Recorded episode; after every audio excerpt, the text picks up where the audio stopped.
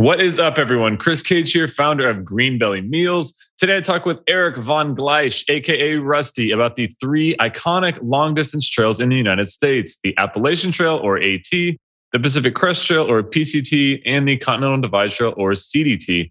These trails are collectively known as the Triple Crown of hiking. Eric hiked the AT in 2015, the PCT in 2016, and the CDT in 2017. Combined, this is just shy of 8,000 miles. We're going to hear a little bit about Rusty's experience as well as nerd out on comparing the three trails in several categories scenery, wildlife, trail conditions, weather, gear differences, hiking culture, resupplying, and more. If you're considering a through hike but not quite sure which trail to hike, hopefully this episode will help you decide. Let's dive in. I ain't the type to settle down with a wife and kid. I live for the grind and I grind to live. I want to do the things that matter to me. Live like a good king. That's What's up, Rusty? Thanks for joining us. Hey, how you doing? Where are you calling in from today? Long Valley, New Jersey. Okay, is that where you're originally from? Yeah, I'm uh, from Hopatcong, which is half an hour away from here. Nice. Northern New Jersey. Nice, nice. Well, I saw a video of you on YouTube from Pie on the Trail where he filmed you going through your pack and all of your gear right after the CDT. So did you through hike with him? I did. I met Pie on the Appalachian Trail probably about halfway through out, out in Pennsylvania. And I met him. He was with a group of guys, it was four of them. And I, I kind of just clung on to them for a little bit. And then uh, years later, we uh, ended up on the CDT together. Was that planned? That was planned, yes because the other guys that he was with, I ended up meeting back up with them on the Pacific Crest Trail the year after. And then they're the kind of the ones that got me into the CDT. I, I had no plans of hiking the CDT with no interest. And then uh, they just kind of talked me into it. So nice, nice. Well, I, I coincidentally, we were, we crossed paths in Thailand. So good dude. Shout out to Pie. But yeah, on that note, uh, speaking of Pie's video, quick question about your gear. One thing that so for the listeners, there's you should check out. I'll, I'll, link up to it in the in the show notes. But there's a video from Pie on the Trail about Rusty's gear. And one thing I noticed after watching that was I could tell you were minimalist and lightweight and intentional about the gear items in your pack.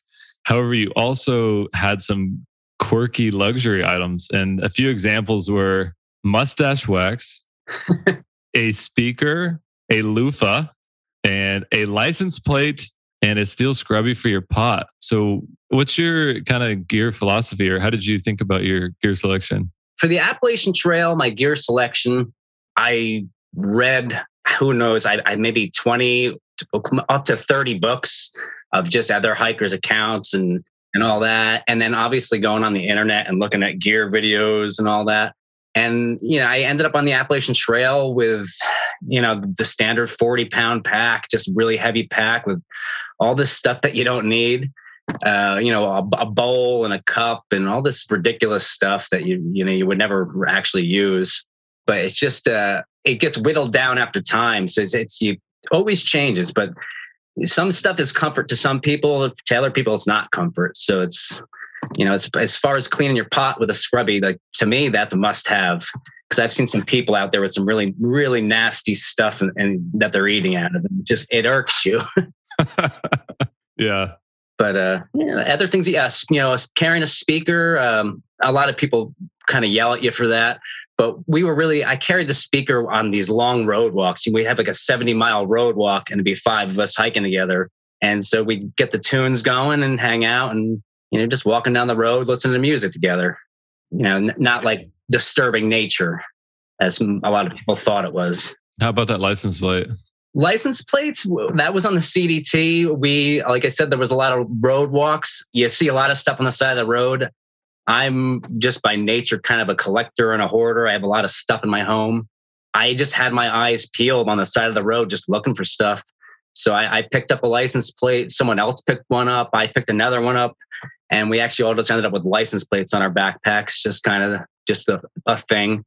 yeah, cool. I, I, think I just thought it was interesting. I figured a triple crowner would have whittled down to you know just real ultra ultra light stuff, but in reality, it seemed like you had kind of optimized a little bit more for comfort. Right, you're outside that much, and I think it was it was interesting to see what you what you had packed. Yeah. I've carried so many random things. I, I, had a wooden hatchet for 500 miles of the AT just because I liked it. You, oh, geez. You know, usually people have one little thing, like a little stuffed animal or something that they, they carry, just a little something stupid. But I mean, I, I've had hundreds of stupid things on me. Yeah. Yeah. That, so there aren't many of you triple crowners out there. I I was doing some research and it looked like there were about 600 people that are estimated to have done it, and it looks like about 350 have actually officially registered. But I've I've heard this comparison a lot. I'm sure you have too. That a similar amount of people have been in space, which I looked up. It's about 550. So similar, 600 and 550. So I appreciate your uh, insight on this. I'm interested to dive into some of this stuff. So, what first got you interested in through hiking? Really, just being outside and having interest in, in being in nature. You know, my my old backyard when I was growing up was woods, and I loved going out there and walking around. And I kind of got into uh, mushroom hunting a little bit and bought a bunch of books on that. So I'd go out in the woods and look for mushrooms. And obviously, growing up building tree forts with my friends, and then a little bit of Boy Scouts and camping. So all that kind of added up. And then you lose that. I kind of lost that through you know my teenage years and into my 20s a little bit because you're busy doing other stuff worrying about girls or whatever. And and then at some point uh, you know life just comes down on you. And uh, I, I, was just working full time for years. And uh, at one point my i just my mind got full and got a little depressed and you know started reading like appalachian trail books out of nowhere because i just something I heard about, and I said, "That's just the coolest thing ever." You know, people walking across the whole country, sleeping out in the uh, out in the woods and stuff. So, you know, I planned a little trip out to California and did a little backpacking, and then I was just kind of hooked from there. Right on, man. Yeah. I think a lot of people, it seems to be a big kind of genesis in their life is they're like, I'm not really enjoying what's going on right now and I want to go spend some time in the woods. So, being in New Jersey, I'm guessing you'd been exposed to the idea of the Appalachian Trail early on. Yeah, not so much. It's kind of odd. It I heard of it when I was younger. It did, but it didn't stick in my mind. And it really, it was like my mid 20s where somehow I read something about it again. And then I kind of realized what it actually was. And I never, it's just like I growing up, I didn't actually know what the Appalachian Trail was. And then, like I said, my mid 20s, I heard about it and you know started reading about it. And from there i was hooked but it was it's kind of a, almost a late bloomer to it. Yeah. So you start off in the appalachian trail. Why did you uh, do the through hikes in the order that you did? And did you know that you wanted to do all, all three of them yeah so i didn't know i wanted to do all of them you know i started off and i just wanted to get out in the woods and kind of be a backpacker i guess so I just started buying random gear on eBay and and whatnot. And I bought a hammock because I thought hammocks were cool. So I went out in 2011, I believe, and uh, decided to do the New Jersey section of the Appalachian Trail, and which is like 76 miles. So I went out and I did that, and uh, I hated it. And I just, I mean, I loved it, but I, but really, I hated it. I said, you know what? I'm never going to do the Appalachian Trail, the whole thing. Like I did my little 76 miles, but it's not for me. It hurt like hell. It was boring. It was just, I mean, I had no no interest. Good start. And then fast forward a few more years and you decided to do it? Yeah, fast forward a few more years and I'm still I'm still buying a, a book every couple months, you know, a, a different AT book every couple months, reading it. And I'm just saying, like, I know that people have fun doing it, and I know there's something about it. I just, and I just have to get out there for the long run. I have to get away from home and away from work.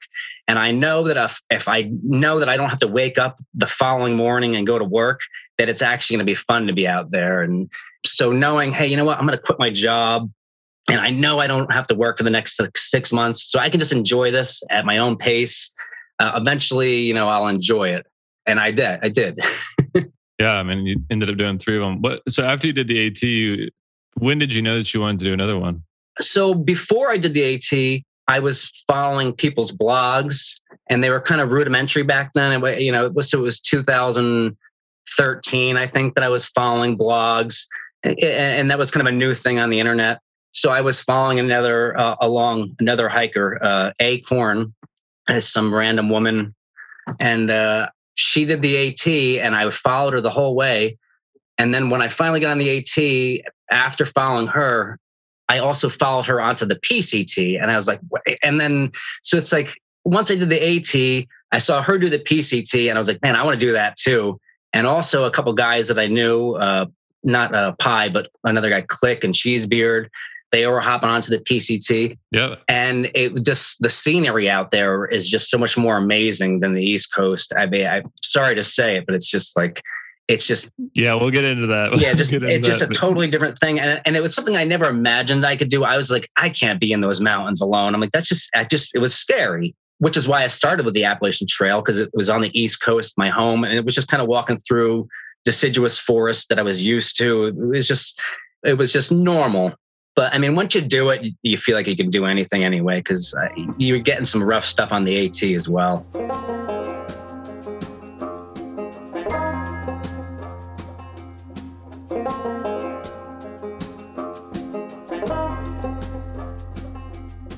Let's jump into it. I think that's a that's a good segue because the the scenery is one of the big things I want to talk about.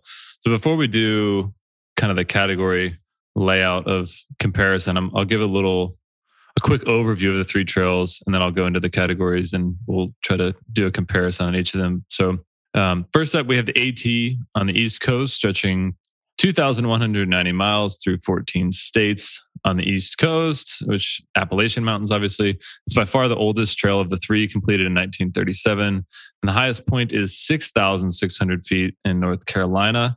Then we have the PCT on the West Coast, which stretches 2,650 miles from Mexico to Canada through California, Oregon, and Washington.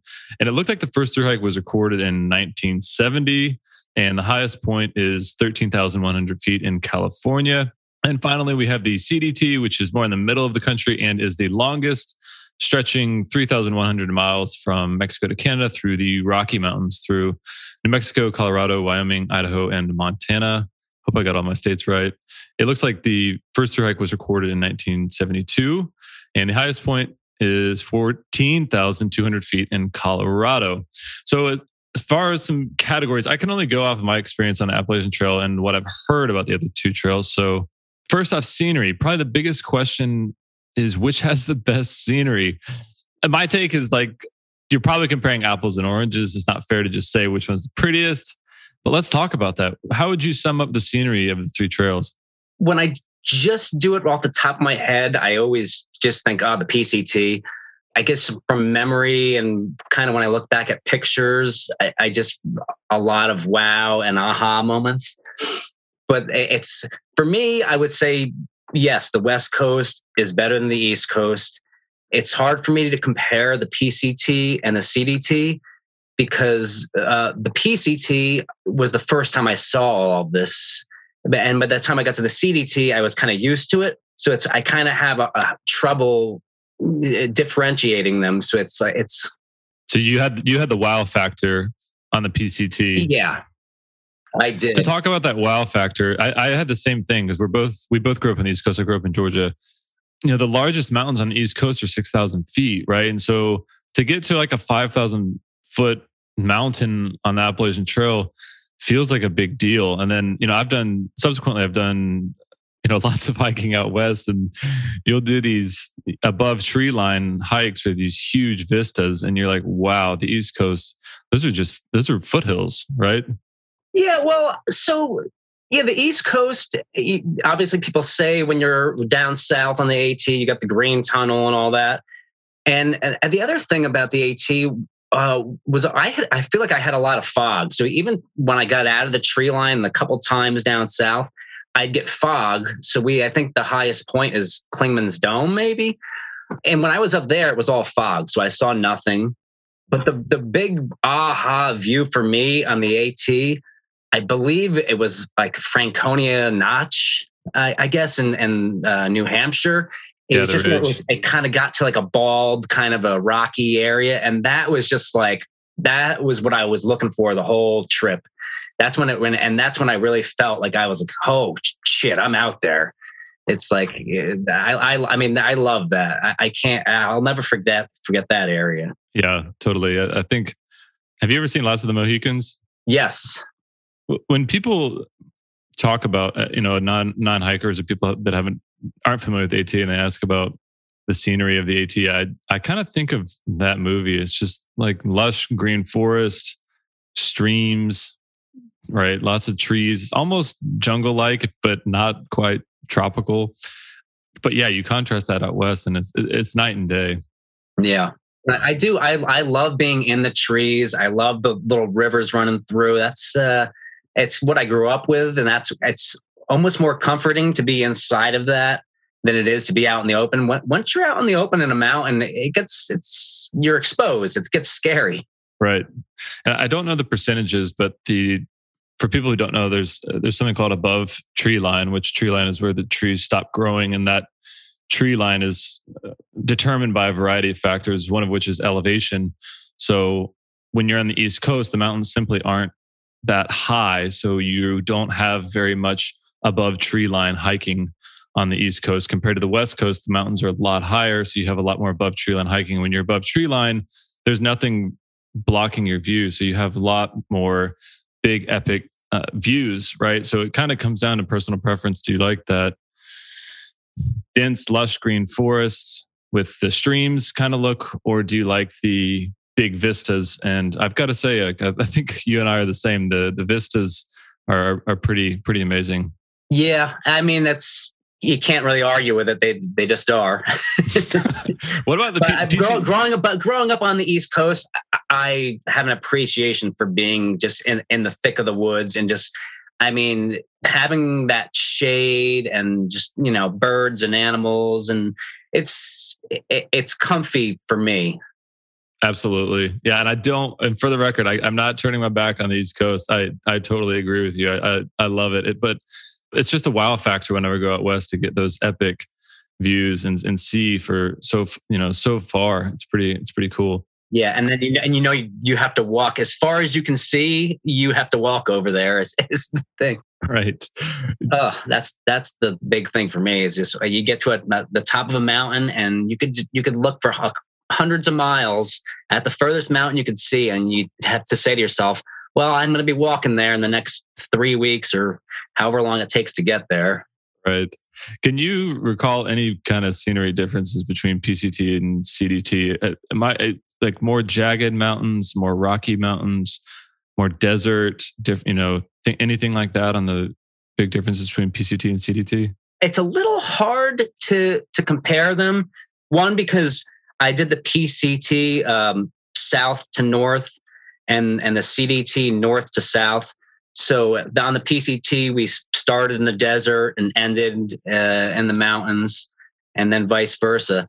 When it came down to it, it, it's I guess sort of the same. It's off the top of my head, it's really hard to compare them. Do you of of the three? Do you have an uh, an image of which one you think is the most beautiful? It sounds like the PCT. I would say yes. I feel the CDT was it was a strange thing. Like I said, there was a lot of a lot of road walking, and a lot of the trails were actually like almost dirt roads.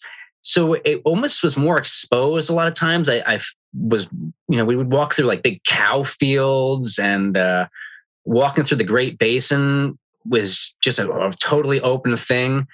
It's I, I, guess when I actually do think about it, they were pretty. They are really different. It's there's just it's it gets it's so hard to compare 2,000 miles to 2,000 miles because there's so many little things in each one of them that eh, you can't just dumb it down to you know how how are they different? How are they the same? Because there's just so many little things.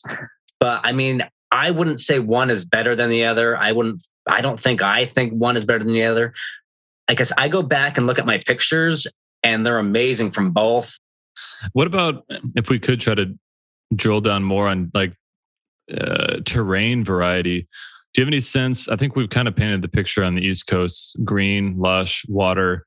Do you have any sense on the CDT versus PCT as far as desert versus forest versus waterfalls, rivers, lakes? Was there much difference there? Or did they both still seem fairly similar? Uh, I would say fairly similar. Uh, I, would say on the CDT, you you more have this feeling of being further from uh, just anything. You just you feel more like you're out in the middle of nowhere.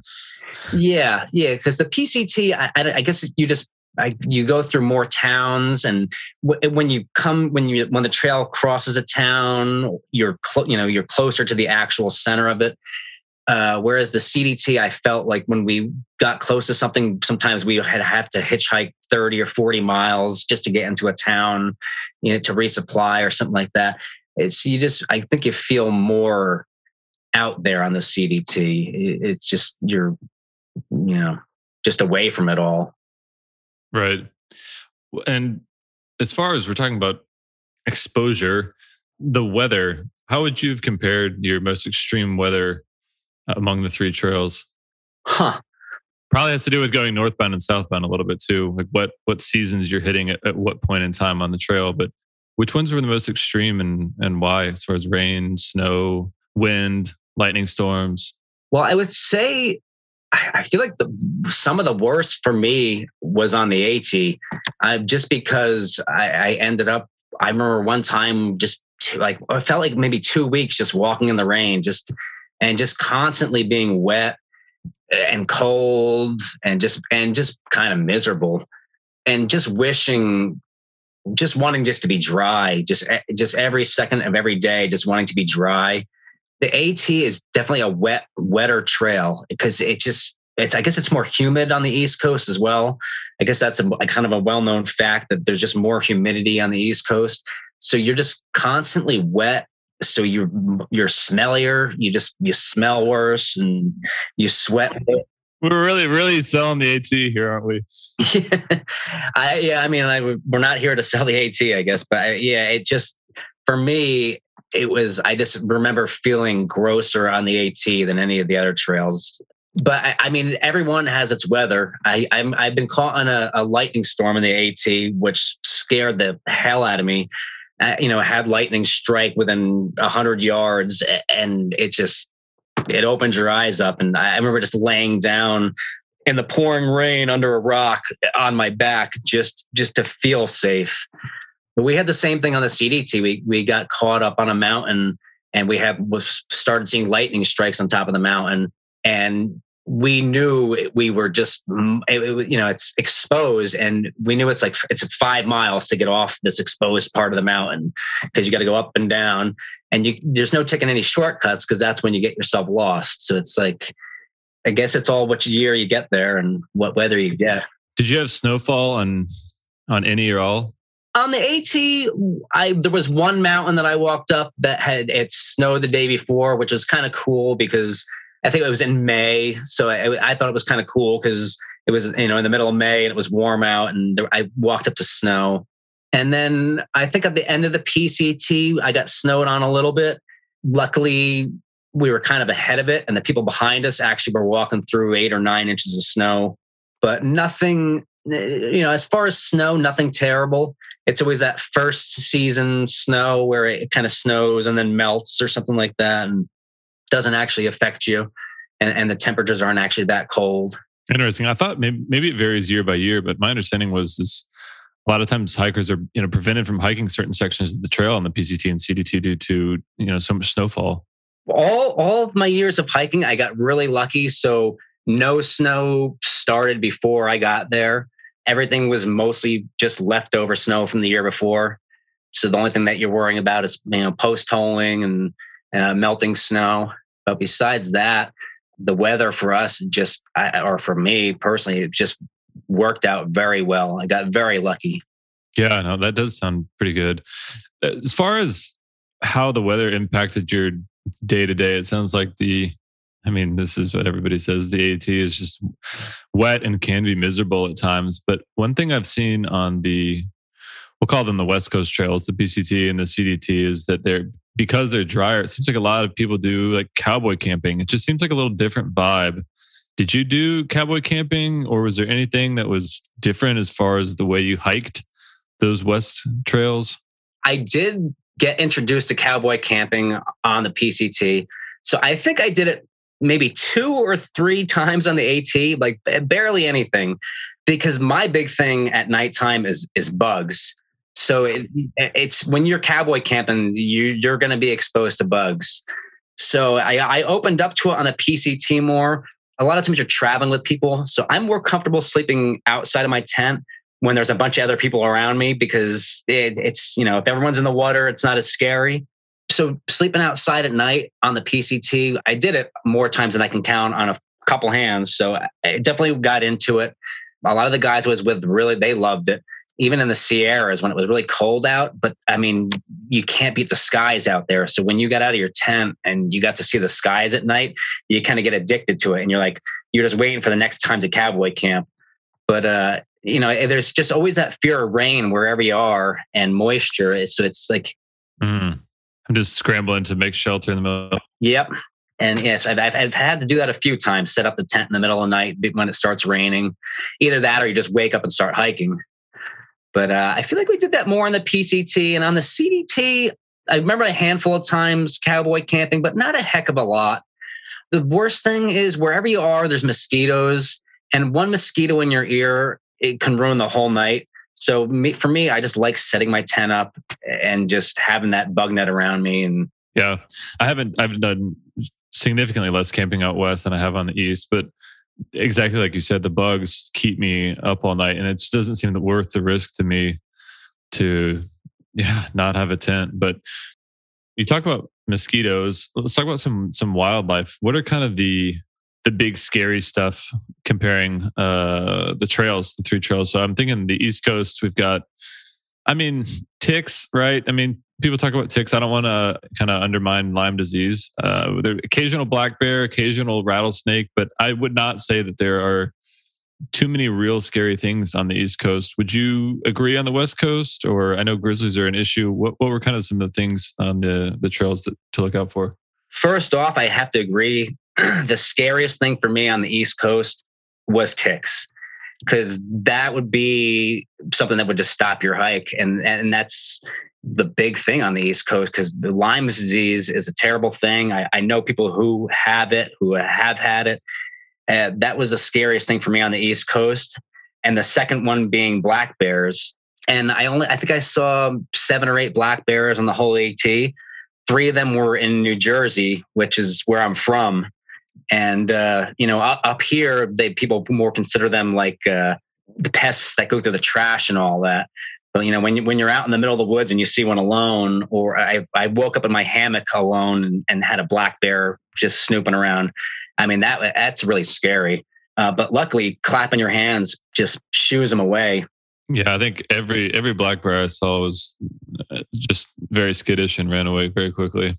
Yeah, uh, luckily too. Uh, luckily they're not too. Uh, but but before I started hiking, I, someone had just been killed by a black bear. I think in New Jersey. I think uh, right around that time, and it was, but it was like the first in a hundred years. So it's it's like you, you know how low of a chance. So yeah, technically Appalachian Trail, the scariest thing probably for me is a tick. And then when I went out west uh, on the PCT, the biggest thing I, I thought was rattlesnakes because you know we started off down in the desert and uh, and the first 500 miles i think i saw maybe six rattlesnakes. And, and it was the kind of thing where i came around a corner and all of a sudden you, you heard that rattle. And for me I, I have headphones on so i got music and i would hear it over my music. And it you know made me think twice about listening to music but you know for me it just the music just was something i did every day. It was just i like the music so yeah, definitely. Bears never really a worry for me. Bears and mountain lions, it's more just hearsay with them. When it comes down to it, yeah, like an actual something that can get you out of nowhere, like a rattlesnake. That that's what really scared me. Did you have any grizzly sightings on the CDT?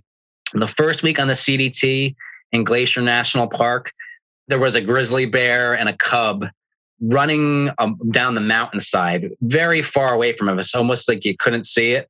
I, I had to zoom in with my camera to actually kind of see them. But it was yeah, there was these big brown bears, and but it, it you know it wasn't it wasn't really scary. It just it was I don't know. Bears are more just like a campfire story to me. They don't they don't scare me as much as as much as people make them out to. right. This just for the record, listeners, we're not saying bears are not a big deal. Please, please bear bag your stuff. But I no, I agree with you. I've I've never had a close call bear encounter, nor have I been around people that have had close call bear encounters. But we all, but we all hear the horror stories of when they do. So it's uh, right, right. It's just, yeah, don't eat, don't eat peanut butter in your tent, or you know, don't smear honey on your face or anything like that. Okay, the trail conditions. Big thing I've uh, heard a lot about uh, is trail conditions. I would say that the AT, because of all of the growth, I would kind of describe the trail as gnarly. You know, meaning it's covered in roots and it's not easy to just find flat footing a lot of times. And would you agree with that, relatively speaking? Or how do you think the other trails stack up? It is hard to compare because there's so much length. I mean, because some parts of the AT for me were were almost too well grown because because when you get down to uh, the road or, where where the uh, weekend warriors come and and people hike all the time, you know the trails will be perfect and and very maintained. But I mean, definitely there's the areas that you get into and it's just you say you know almost where's the trail. For me, things like roots and things like that, not so much. I, I enjoy just kind of hopping up over things and even people complain about Pennsylvania being all rocky and all that. And, you know, you don't touch dirt for a month while walking through Pennsylvania. I mean, I, I don't mind it so much. And, and so it, it doesn't really stick in my head as being a bad thing. For me, trail maintenance was more washed out trails. So I, I remember parts of the trail where I'd spend the whole day walking in like two inches of water, you know, from a rainstorm or something but it's it's hard to say because every time you go back, the trail's different. It, it never looks the same from one week to the next. Uh, and it's also trail maintenance. You know, if a storm rolls through and knocks a bunch of trees down, uh, like we had a, a section of the PCT in Oregon where I guess a storm had come through the year before and they just didn't have the manpower to clear it out. So uh, yeah we had to hop over a couple hundred trees throughout the day and it's you know with 40 pounds of stuff on your back you're trying to go up or o- over or around or under a tree it's just like it's like an obstacle course.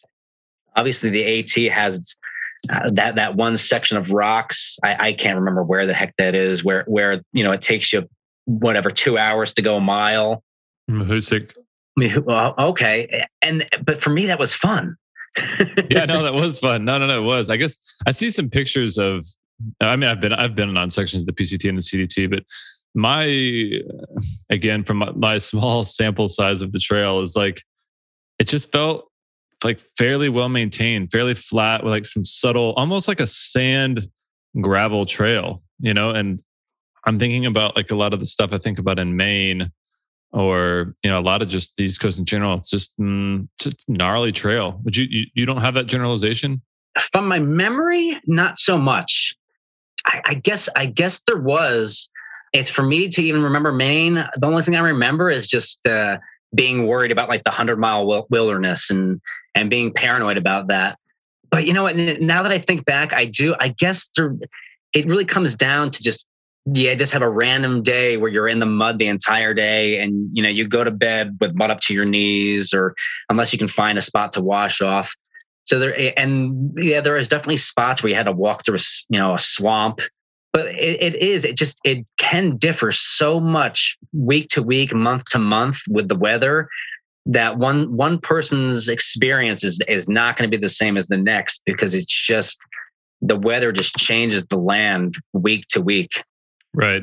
Okay. Well, let's let's segue to the next question. It seems like a lot of people average a lot more miles per day on the Pacific Crest Trail. It, was that the case for you? So if if if like you, I don't know, let's say an average person does like 15 miles a day on the AT and they do low 20s on the PCT. Was that the case for you? Yeah, I'd say I'd say that's pretty pretty much accurate. I, it's it was it, it, it was just uh, it was smoother moving more yeah just more open and you you do have more you know above tree line stuff and and then also desert stuff so it just uh, it does it allows you to move more and uh, i guess even on the pct when you're kind of in the desert area it's there's nowhere to rest really or anything like that. You're just be you'll be exposed to the sun, so you almost just kind of keep moving, I guess so to say. And, and and mentally, you know that the PCT is you know 400 more miles than the AT, so you you know you have to uh, kind of put in the miles? Put in the miles. And and also and and the back of your mind you're you're trying to beat the snow up north if, if you're traveling north. And it's really about the people. That everyone else seems to move faster so it's like if you want to if you want to stay with the people that you're kind of hanging out with you just kind of you got to push it a little more. So i guess this is like why i feel like the at is kind of the the gateway drug for through like the triple crown for most it seems like most people most triple crowners started off on the AT. So I'm curious if that's the case. Are they more seasoned through hikers by the time they do the PCT and CDT? Therefore, they are putting in more miles each day, or is it something to do with the terrain actually being flatter, um, less elevation gains, smoother trail, things like that, or you know maybe all the above? Yeah, well, it's hard to say because I did start on the AT, um, but reason being is I guess because I lived on the East Coast so, I mean, any hiking you do is gonna is gonna season you. Well, you all right. So you know what? You know what? A, a good one for me is the AT was a, it felt like so many little ups and downs, ups and downs. So when you looked at like a profile map, it was kind of like a very jagged up and down. And then on the PCT, you'd get to these big mountains. So basically, you knew you didn't want to sleep on top of that mountain. So you would start your day off at the bottom of a mountain and then you'd do the whole up and then the whole down. And it might be you know 10 you know meandering miles up and 10 back down. And boom that's your 20 mile day. At didn't really have that. It had all these little ones. So it's you kind of got almost like you got tired faster and then there's so many it was so many people out there and you would hit so many shelters like every 10 miles there's a shelter and it was just a lot easier to, to quit during the day whereas the PCT, it's like I need to get up on top of this mountain and then get the hell off of it and get back down to a, a you know a lower area.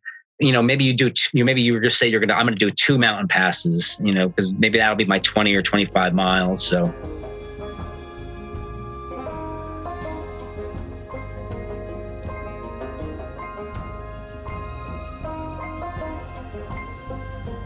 Navigation. So maps, blazes, apps. I had a buddy do the CDT and we hiked Appalachian Trail together and he went and did the CDT and he was talking about just uh, how different it was. You know, he said there was um, just significantly less blazes, right? And you kind of had to do some alternative routes and stuff like that. So, how, how would you compare the navigation for all three trails? Well, to start with the AT, my navigation was, um, I guess it was the AWOL guide and it was just that little yeah, that little that little paper packet. And i mean that was the coolest thing to me was just kind of using that each day. And there was one guy on the appalachian trail that had Guthooks and i had no idea what it was. Uh, I, I just bought my my first smartphone the week before I left for trail, just so I would have a better way of communicating with family or, or if I was to, I just downloaded Facebook. Uh, so I was kind of getting, just getting into the technology aspect of it all. But I had no idea what Guthook was. And every time this guy would talk about it on the AT, it would just annoy me because he would be like, oh, we're to go up 200 feet and then down 200 feet. And then, and I'd say, well, just shut up and let's just do it. You know, because I would just have, you know, you'd have your uh, AWOL guide, but you wouldn't have it accessible to you. You you look at it in the morning and you pack it away, and then maybe you look at it at lunch. Right. But uh, but the AT is so well blazed. It's like you don't even need anything anyway. You know, you go out there and you follow the blazes, and there's like the five sections where the blazes maybe aren't that good, and then every other section it's overblazed almost. Whereas when you get out to the CDT, it's a it's a little intimidating because you can get lost out there. It's bigger areas if you get lost, you could be walking for days. Me, I'm a little bit of a slacker. And since I was hiking with other people on the CDT, I kind of just took the back seat and let them navigate. I did have Guthooks and I did use it a lot and I I'd take it out and make sure I'm staying on path. You know, every time you came to a, a crossroad or a cross trail. To what what and what like like what's an example of like one of those areas that you would have had a hard time navigating? So I'm using the Appalachian Trail as a benchmark, having a blaze on every tree, or not every tree, but frequently on trees to make sure you're still on a, a well established trail. And then on the CDT, are you walking through a prairie? Are you walking on a ridge line? Like, when, at what points are you potentially getting lost? Is it there just a huge expanse of land with no post or blaze or cairn or anything on it? Uh, I'm trying to think. I can. The first time I can remember it was being in, I think, somewhere in Montana, and just the the trail kept splitting. And the more dominant trail, you would usually just take the more dominant trail and then you would realize oh that wasn't the trail it just had a lot of quirky turns to it and and it was just yeah it would just be different areas i mean usually you always get the little path going but like i said the, the cdt definitely had more kind of roads you were walking on a lot of dirt dirt forest roads and and stuff. It, but it was very i definitely passed things I, I, had that was the first time i actually went out like two or three miles out of the way one time before i realized i had to backtrack and and, and go another route. But you really you do actually end up relying on your phone a lot and you know it becomes your savior telling you just where exactly to turn and and and kind of you got to be cognizant of, of what, what's coming up and where you're going to turn and your phone being Guthook app. Yes. Was did you ever bust out a compass? No, no. I think it was before the PCT. I uh, actually took a compass reading course. I signed up for it, and and I, I, just I wanted to learn how to use one and carry one, and I, I signed up through REI and you know paid the money and took this course, and admittedly, it was the most confusing thing to me. I just couldn't. You think reading a compass is pretty simple, but it actually has all these little quirks to it, and and actually uh, lining a compass up with a map and and it actually working is. I mean, for some people it's easy, but for me, my brain just did not work with it and I knew it, it, would not help me out there. So I took this course and it did nothing for me. So I, I, yeah, I was just relying on my phone and blazes and and common sense. And I mean, and uh, luckily on the Appalachian Trail and the PCT, there's a lot of people out there. So you're it's you know the the trail you know where the trail goes is it's usually the trail. The the CDT though is it's you know where the trail goes is not always the trail. So it's you know you just want to be really uh, you, you want to make sure you got something going but I, I was never a map carrier myself. So um, does the PCT seem to fall more in line with the AT as far as being more well marked, and the CDT is kind of the outlier? I think so. Yeah, definitely. Because I, I, don't remember having any big troubles on the PCT. I, and maybe a couple a couple times I got a little turned around, but I, the CDT, I, I mean, I would be with a couple other guys, and we'd all be lost, and it would just definitely a whole different thing. But I mean, the Guthook app or what any other app you're using, they get better every year. And they operate off. They can operate offline. Which is yeah, which is very nice. You can download things and, and so anybody that's wondering about well, what do you do when you don't have reception? That's that's the big selling point of those apps is that you can download them and download the maps offline and it picks up where you are. So yeah, and but and make sure you have a waterproof phone. I mean, I always had a life-proof case on my phone, so you know, no water and and you know, shock. But uh, also, you know, if your phone could break, uh, hopefully you're the type of person that hikes with another person. Uh, that's why I think you know hiking alone is just uh, you know that's putting yourself at risk. So it's it's nice to be around others if you do uh, if your electronics fail. Absolutely, that was one thing I actually really liked about AWOL is it was it was fail proof right? Um, and I, I, I don't like the idea of having my phone near me all the time. I think one of the big appeals for me personally about through hiking is i love turning or just backpacking in general on the weekends it's it's it's your time to unplug you know and like to be dependent upon an electronic device is kind of it's not my thing. I would say my almost my favorite part of through hiking was turning the phone off um, i mean it would be on and on airplane mode so i could see the time and all that but I don't consider that being on my phone.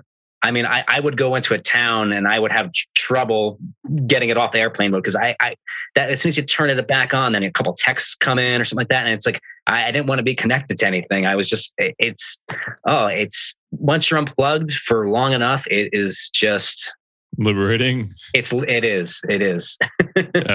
hundred percent, man. Yeah, interesting. I thought navigation on the CDT would have been a little more difficult than that. I guess um, Guthook is really helping some folks. Yeah, I, I think it is. Um, like I said, I definitely, I definitely rode the coattails of a lot of other guys. So I, I think there was actually more navigating than I, I could even speak about. But I don't want to play it as I'm lazy. But I, I almost, I almost was lazy because I was just around other people and younger guys that really kind of liked navigating.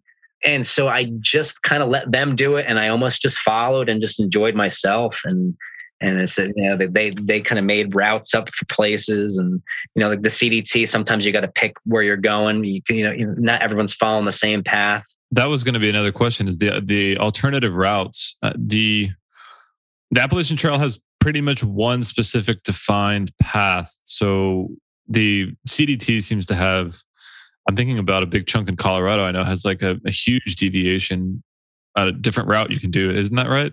I know for us, we did a couple different areas where we did different things, but we didn't go through a, a big mountain section because of uh, there was snow, and then also there was word that the um, National Forest Service was uh, not active for a week or two while we were up there. So if there was actually a problem while we were hiking through a certain uh, mountains, that there was no actual rescue if, if something went wrong.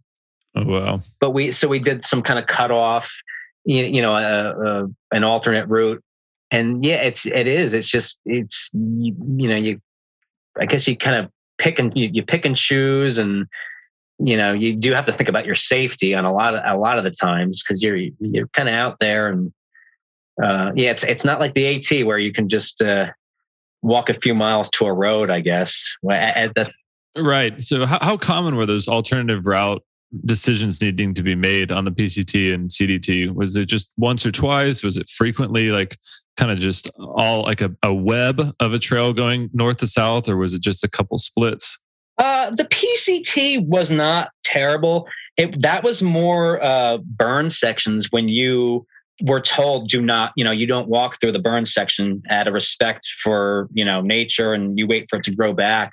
So i knew i know some people that actually went and ended up walking through sections that they weren't supposed to just so they could actually do the real pct but they you know that's not actually what they want you to do.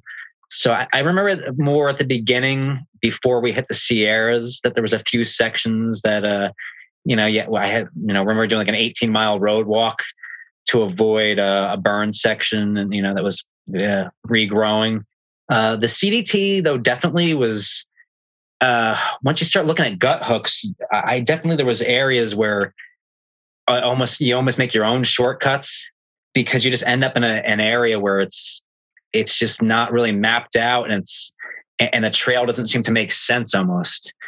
Yeah, gear differences with the you know, varying weather, varying terrain. How did you feel like your pack differed by trail or did it? I've seen like, for example, ice axes being used on some. It doesn't sound like you needed that. No, I um I opted not to have a an ice axe on the PCT, which was the first trail that would require it.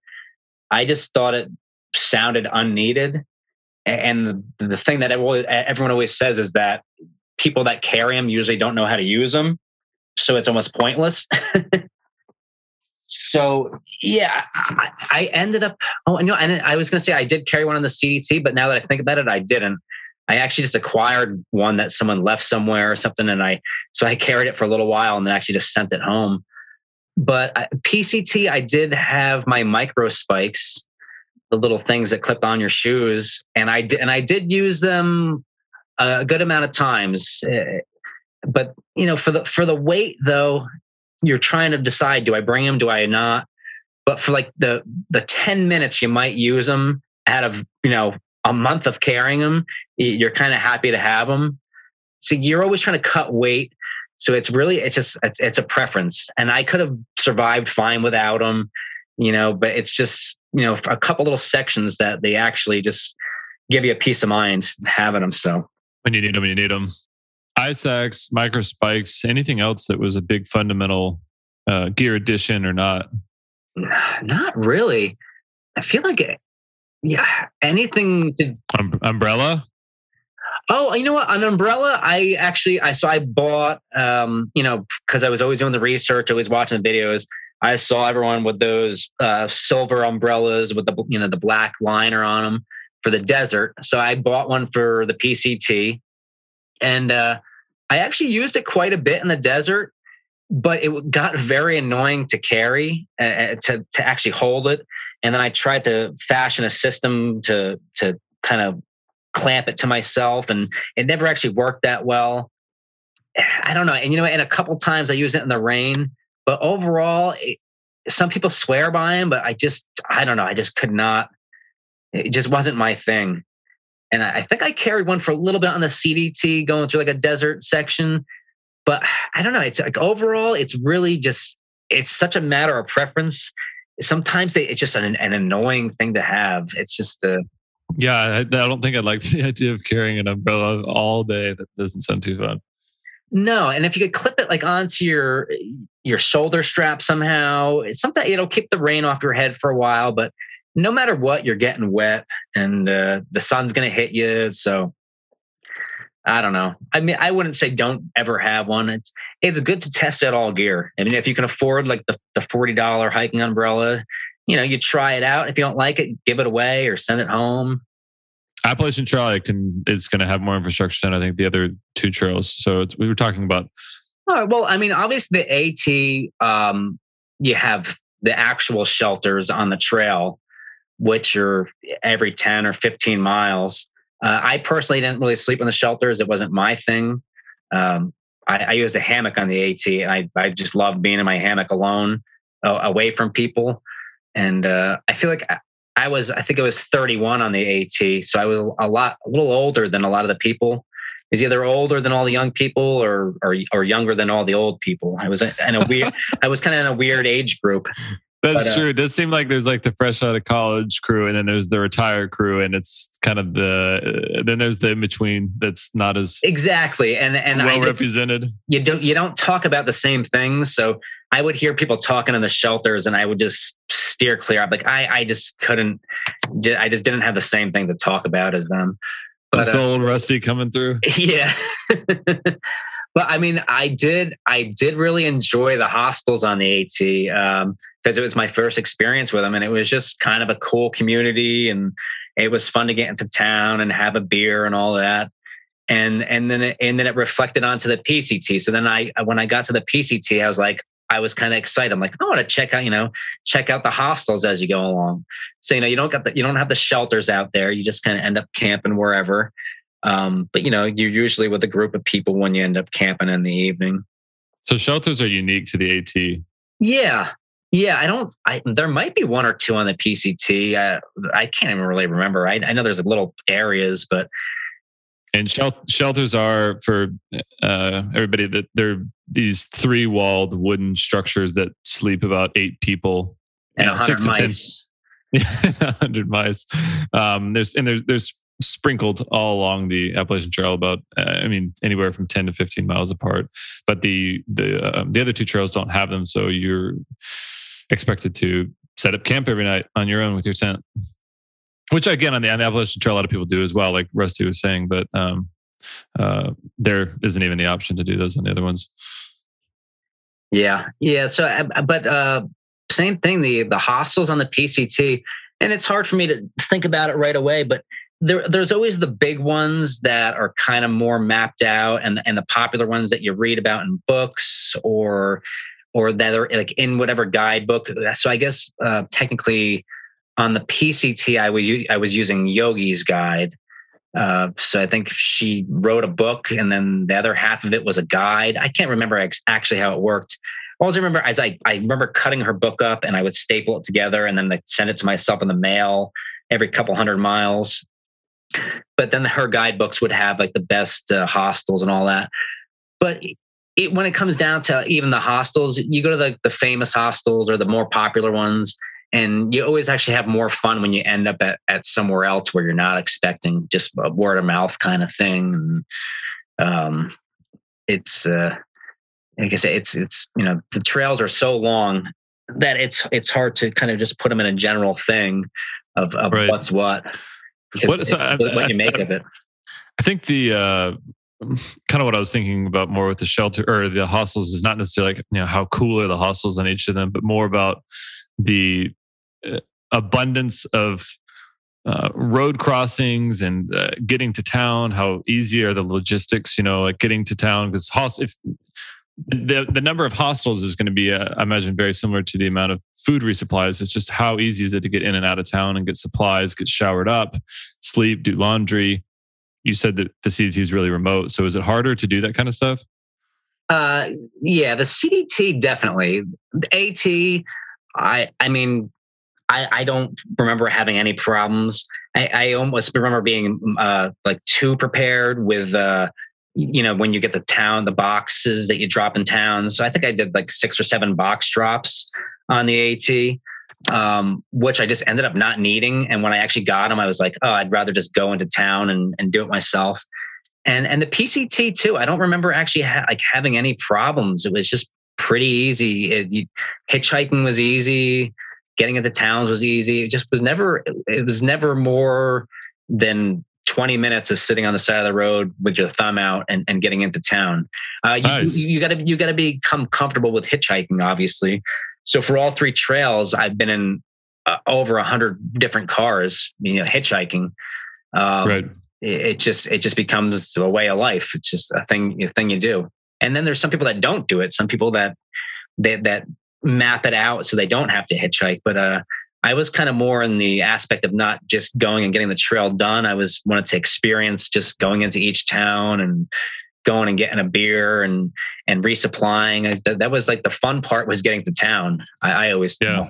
I mean, the fun part is hiking as well, but I mean, it, you know, it gets boring out there. So you, you, might be out there for a week and just craving town and, and just waiting for that next town. Absolutely. Yeah. But CDT, definitely, there was a couple times where we're on the side of the road for a long time. And then, you know, someone picks you up and it's like, well, right. Yeah. Well, we're going to go uh, 60 miles that way to, to a town. And it's like, and, you know, sometimes it's easy to get to that town, but then hitching out of a town is, a different story because you know someone picks you up in the middle of nowhere they feel bad for you but once you're in a town and you're trying to hitch out of it 60 miles people don't want to uh, always take you out of there you just because you're out of the way for them right? Yeah so if you don't get a hitch by you know three o'clock you know get another room and go to the bar. Well what about water sources on the trails? What, what like can you try to give a guesstimate about how how frequently you were able to fill up on water sources along the three trails? Yeah, uh, well, so uh, Appalachian Trail, it seemed easy the whole time. I don't remember ever running out of water. Um, obviously, you're at lower elevation and you're closer to civilization, so you want to be a little more careful of where you're getting your water. But uh, the AWOL guide helped you out there and kind of told you, you know, what to stay away from. Obviously, stay away from, you know, big running rivers through the middle of cities, as opposed to a little creek up in the uh, in the top of a mountain, uh, but you're filtering it no matter what. So you you know you're always making sure you're doing that. PCT it got a little a little hairy to start off with because you start off in the desert if you're starting in the south. So you get that 700 miles of desert or whatever to go through first. Um, for me personally, the year I was there, it was not a terrible year for water. So every time I came to a source, it wasn't bad. Um, there was a couple times on the PCT where I had to wait a half an hour to get water because th- there was maybe 20 people there trying to get water out of the same little dripping thing. Um, and really, it's it's you just gonna make sure you hydrate when you can. So just drink as much as you can out of water source, and then carry what you need. Um, CDT as well. CDT, there was some we definitely some nasty water and definitely ran out of water a few times and had to drink some really brown, you know, water with cows in it and and things like that. Um, uh, and you'd have the water reports on Guthook. So there's always someone ahead of you uh, doing the water report if, if you're at that time of year. So it, it, you know really depends on the time of year you're hiking and if there's people ahead of you and, and they're updating each water uh, source for you. So it's it's really just it's luck of the draw. Mean, you just go the more popular time of year. If you're going off season or you're you're going you know south instead of north, it's it just it changes so much just when you decide to hike. I'm thinking the Appalachian Trail. I would guess on average, we're talking like every few miles you cross a water source. Do you have any sense on the other trails, like how far you might be hiking in between water sources? We're talking like every 10, 20 miles. So I mean, really once a day you might cross one? There there was there was a few areas where it was that kind of once a day thing or twice a day. And uh it, it's you know it's it's so different throughout the whole trail. I mean, because there was parts of the PCT where you you would hit water all the time, or you'd hit all these water sources that weren't on the on the map or weren't in in the guide.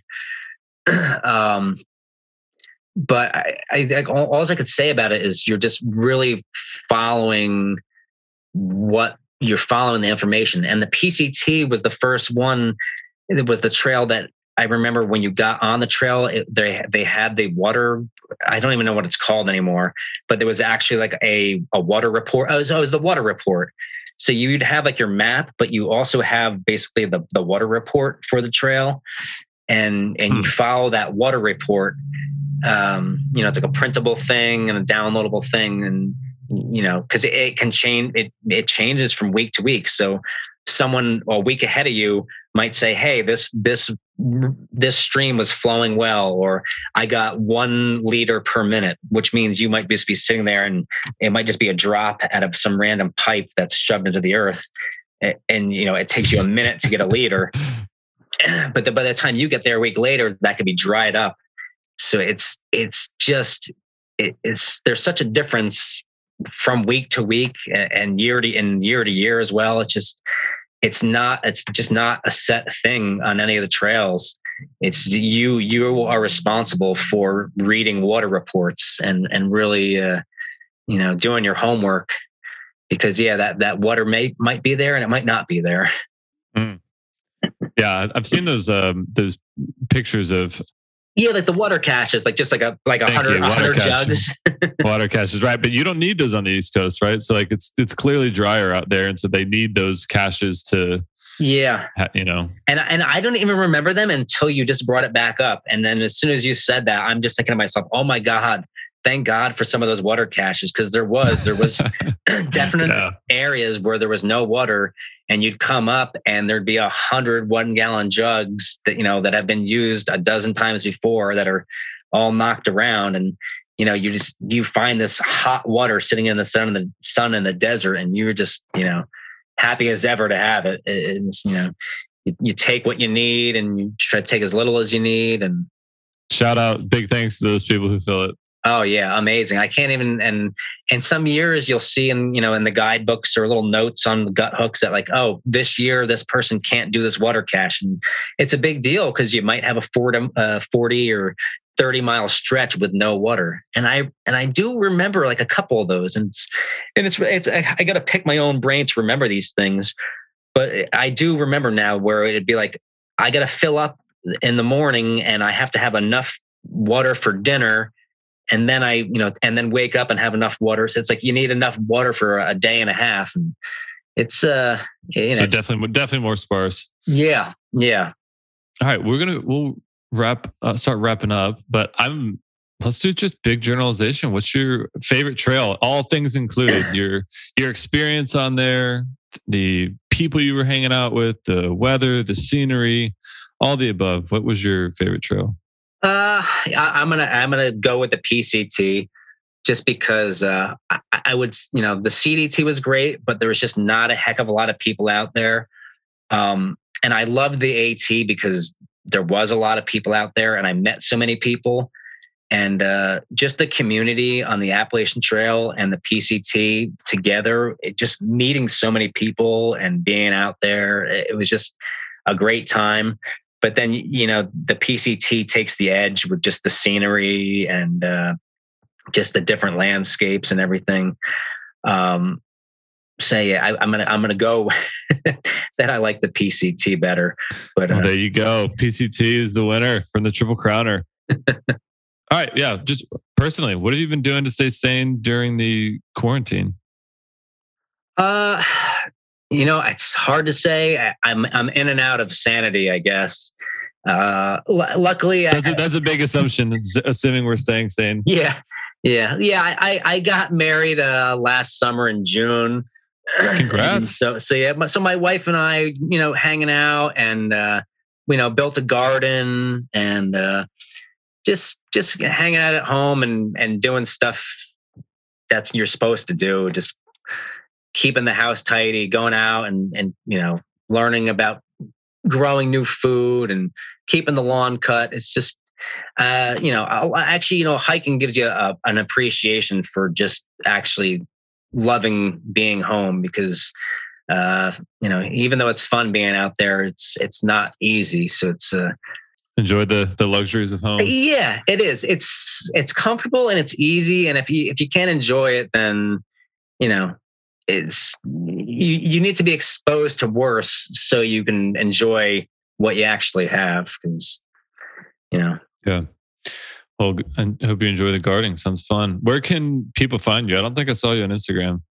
Uh, I have an Instagram. I think I put three or four pictures on there and never really used it. Uh, you know, I'm on Facebook. That's about it. But I don't really. I'm not a big poster or anything like that. It's really. It's just not my thing. Um, you know, I, I, I did the little video with Pi, and uh, I know people enjoyed that watching that and said, "Oh, you know, you should do you know more videos." But it's just I don't know. it's just I, I, don't have the uh, means to do it. I guess. Yeah, it's not, not your thing either. But I enjoyed the video, so we'll link up to that. Um, link up to your Facebook. But thanks so much for shedding some light on the Triple Crown of hiking, Eric. Appreciate it, man. Yeah, thank you. It was a good time. All right. A big thanks to Eric for shedding some light on the Triple Crown of hiking. This is Chris Cage with Greenbelly Meals signing out. Peace.